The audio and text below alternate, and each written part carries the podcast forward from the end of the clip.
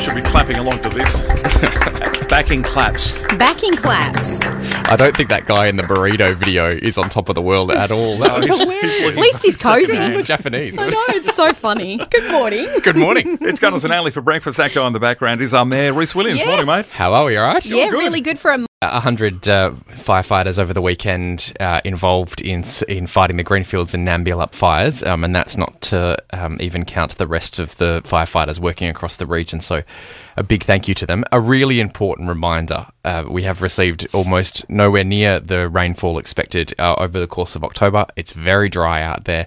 Um, we were very fortunate over the weekend that there was no loss to major property or, or any major impacts, but still impacts people. People are still experiencing some trauma, and um, you know we had a number of people come through the evacuation centre over the weekend that were really feeling it. So if you are feeling it, make sure you reach out and get some help because these are the moments where you do need to just check in with someone. So do that. Um, if you have been out there fighting fires over the weekend or involved in the coordination, a really big thank you to you. Yeah. And if you live in an area that is prone to bushfires, um, we need to take this as a really important moment to just get ourselves ready at home. Think about what you need to do because there are things that you can do, and it's really important that you do. Uh, And s- sp- sorry, just to interrupt for a second. Just um, with that in mind, the city of Mandurah have these uh, cutting back on vacant lands. If you're if you're overgrown, you've got up until is it the seventeenth? Yes, that's right. And we just encourage everybody if you're not sure about what your obligations are or you need some help in terms of advice on how to prepare your property, get in contact with us. We've got a whole team that are responsible for this stuff. But the more prepared you are, uh, the more likely you are to be able to sort yourself out Yeah. if ever it comes to that. Absolutely. Now, on a side note, um, I was out performing on Saturday when the bushfire was looming, and we were right on the boundary where the um, emergency was. And it was an eerie feeling seeing all of the cloud smoke, but also a lot of the insects were acting very strange. In fact, so much so that they wanted to take shelter, and, and a fly decided to take shelter down my throat. And it was horrid. So I just thought I'd Well, let you know that. Bushfires impact people in all sorts of different ways, Absolutely.